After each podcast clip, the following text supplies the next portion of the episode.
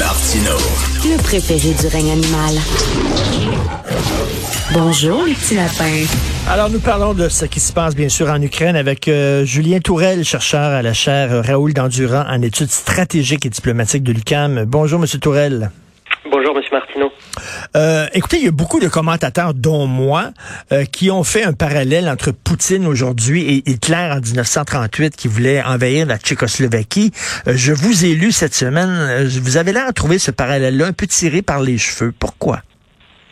Bah, alors sur le, le, côté agressif des, des, deux leaders, que ce soit euh, Poutine ou Hitler, c'est vrai que la comparaison est assez euh, intéressante. Après, le, là où elle peut poser éventuellement euh, problème, c'est quant à la nature du contexte général et donc à la réponse qu'on peut euh, y apporter. Parce que Hitler ne disposait pas de l'arme nucléaire, contrairement à, à, à, Vladimir Poutine, et c'est l'un des éléments qui change littéralement la donne. Ben Autant au début des années 40 ou fin des années 30, on pouvait reprocher notamment aux Britanniques français d'avoir cédé euh, trop rapidement dans cet esprit de Munich euh, aux agressions et aux ambitions euh, d'Hitler, autant aujourd'hui face à, Vladimir Poutine et à des ambitions somme toute assez similaires, puisque lui aussi par exemple nie l'identité même de la nation ukrainienne ou son droit à, à, exister, on ne peut pas faire tout à fait le, le même parallèle et parce qu'on ne peut pas réagir de la, de la même ben façon. oui, vous avez tout à fait raison que effectivement la présence de l'arme nucléaire change complètement la donne.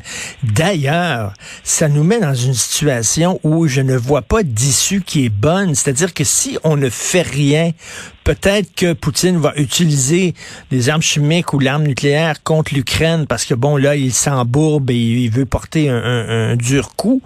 Mais si on s'implique, ben là on va exciter le monstre encore plus et là peut-être qu'il va sortir l'arme nucléaire. Donc je vois pas de bonne issue à ça là.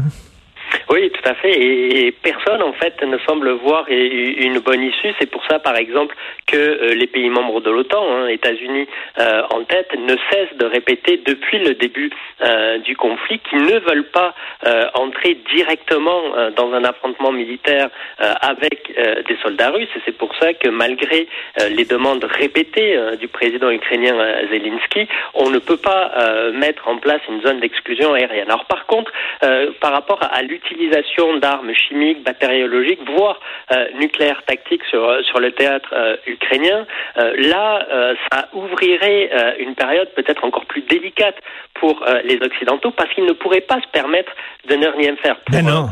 voilà, pour peut-être deux raisons.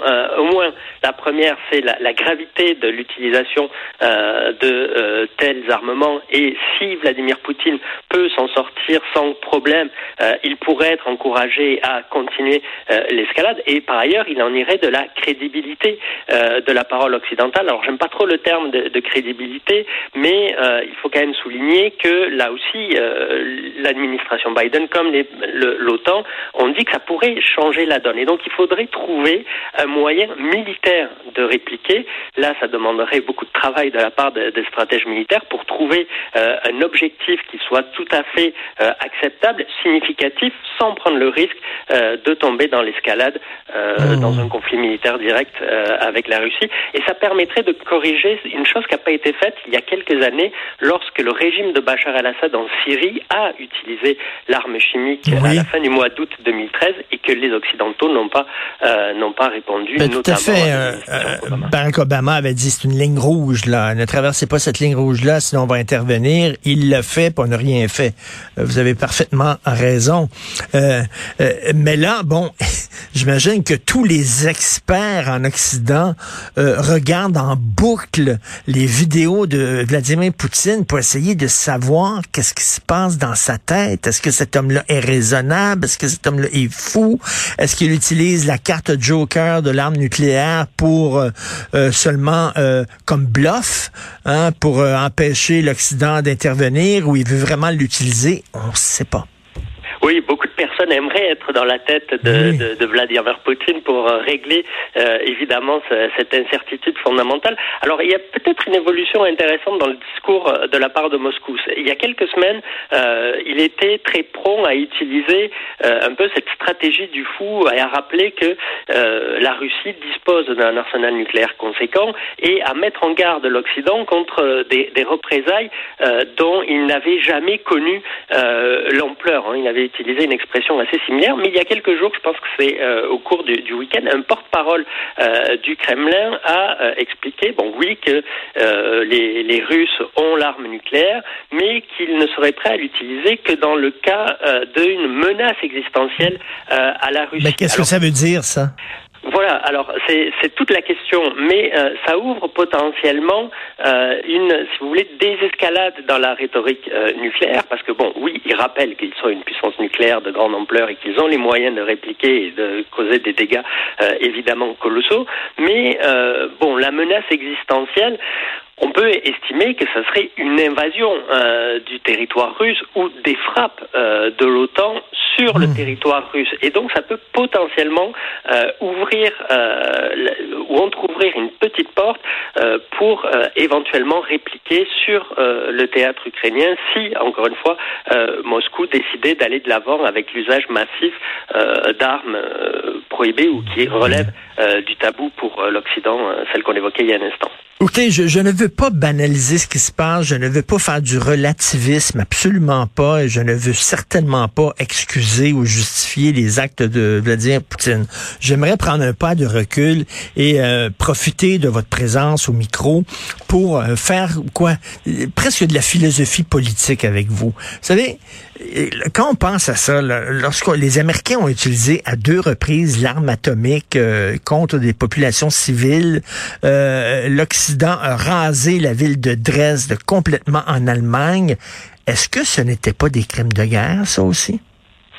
Ah oui, tout à fait. Et je pense que vous avez raison de, de souligner que euh, l'Occident, lui aussi, a, a commis euh, des fautes morales très très très graves, euh, que ce soit les bombardements massifs, bon, pendant la deuxième guerre mondiale, sur les villes allemandes notamment, ou l'utilisation des, des, armes nucléaires au Japon. Mais c'est peut-être et, et, surtout du fait de ces exactions-là que on a évolué aussi mmh. en tant que, que société et c'est peut-être un peu euh, bizarre à dire, mais euh, c'est le fait même de constater très concrètement euh, le caractère catastrophique et dramatique de l'usage euh, des mmh. armes nucléaires sur Nagasaki euh, et Hiroshima qui a créé ce tabou dans l'usage de l'arme et qui a fait en sorte que le principe de dissuasion fonctionne jusqu'à maintenant. Mais, mais on s'est peut-être discrédité aussi, c'est-à-dire que là maintenant Poutine a le bon jeu de dire ben vous l'avez fait vous utiliser l'arme nucléaire puis vous n'avez pas trouvé de problème là-dedans et à ce que je sache Harry Truman n'a pas été traîné devant des cours et appeler un criminel de guerre. Donc, si vous l'avez fait, si c'est bon pour Minou, c'est bon pour Pitou. Oui, alors après, évidemment, il y, a, eu quand même tout un débat et euh, les historiens encore euh, débattent de la nécessité ou pas euh, pour l'administration Truman d'avoir utilisé cette arme-là. je pense que c'est un débat qui sera difficilement tranché s'il l'est même un jour et certains n'hésitent pas à dire hein, que ça relève quand même du, crime de guerre, du crime contre l'humanité, que c'était même pas totalement nécessaire d'utiliser cette arme, cette arme-là. Là où peut-être on a ouvert une porte ou entrouvert une, une boîte de Pandore euh, qui est assez problématique, euh, c'est dans l'utilisation euh, notamment d'obus à l'uranium appauvri. donc c'est pas des armes nucléaires au sens où on les mmh. entend dans le cadre d'Hiroshima et Nagasaki, mais ces armes-là, elles ont été utilisées sur des théâtres hein, au cours des, des, dernières années, notamment par les, les, Américains. Et là, mmh. par exemple, Vladimir Poutine aurait beau jeu de dire, écoutez, c'est des armements qui sont pas nécessaires militairement euh, beaucoup plus euh, nécessaire et performant que des armes classiques, mais euh, il crée, si vous voulez, mmh. une crainte dans la population. Et là, ben, il pourrait dire, ben, vous-même, vous les avez utilisés, comme les bombes à sous-munitions. On, a fait aussi quelques cas depuis le début du, conflit que les Occidentaux ont déjà utilisé. Alors peut-être que ce type de conflit-là, si quelque chose de positif, entre guillemets, doit pouvoir en ressortir, ça serait un débat sur l'utilisation de tel ou tel type d'armement et pourquoi pas de nouvelles conventions internationales pour essayer d'humaniser là aussi entre gros guillemets la guerre et faire en sorte que certaines armes ne soient plus utilisées à l'avenir. Et en terminant, M. Tourelle, est-ce que vous dormez bien ces temps-ci? Moi, moi je, je, fais beaucoup d'insomnie. C'est-à-dire, est-ce que vous voyez, est-ce que vous êtes optimiste? Est-ce que vous voyez qu'il y a une possibilité d'issue diplomatique, de négociation, où vous êtes angoissé hein, lorsque vous regardez ce qui se passe?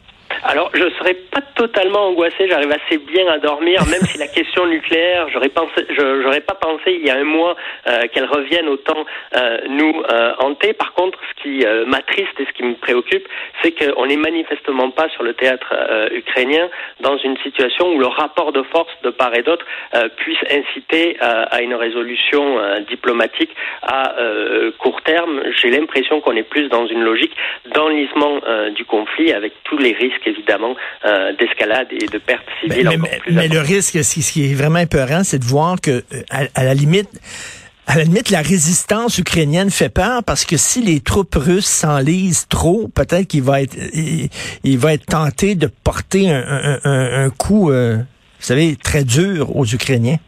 Oui, c'est ça. Euh, S'il se sent acculé, il peut évidemment commettre euh, l'irréparable. Et c'est pour ça que c'est important aussi de la part des Occidentaux. Ils auront l'occasion de le faire à, l'occasion de la rencontre, par exemple, de l'OTAN euh, aujourd'hui, de, de, rappeler avec euh, force ben, certaines lignes rouges ou certains comportements qui seraient inacceptables pour essayer d'éviter ce type d'exaction. là, déjà beaucoup d'exactions ont été commises évidemment sur le, territoire ukrainien. Il ne faudrait pas que que, ça, que ça augmente. Mais euh, c'est vrai qu'à cet égard-là, euh, je suis plutôt, et on peut être, euh, je pense, plutôt pessimiste, puisque plus le conflit dure, plus les, les pertes humaines seront importantes. Bon, ben, je vais aller chercher des somnifères chez Jean Coutu. Merci beaucoup. C'est toujours un plaisir de vous parler, Julien Tourelle. Merci. Merci à vous. Bonne Merci. journée. Chercheur à la chaire Raoul Dandurand en études stratégiques et diplomatiques de l'UCAM. C'est tout pour moi. C'est Benoît qui prend la relève. Il y a notre discussion, notre rencontre dans une demi-heure à 11 heures. Merci beaucoup à la formidable équipe de recherche, Julien Boutillier, Alexandre Moranville-Wallet et euh, Luc Fortin. Merci beaucoup. Charlie Marchand à la réalisation, à la régie. Charlie qui dit, quand est-ce qu'il arrive le petit printemps? Je voudrais pas dire à Charlie, tu vas voir le printemps québécois, là, c'est fantastique. On est comme des ours, on est hibernés, puis on sent, puis c'est le fun, puis les filles portent des jupes, puis fait beau, puis on mange à l'extérieur. Puis il est là quand, quand ça arrive. C'est quand ça arrive, là. Il se demande, je sais pas c'est quand ça arrive, Charlie. Alors, on se reparle demain, 8 heures, demain matin. Bonjour.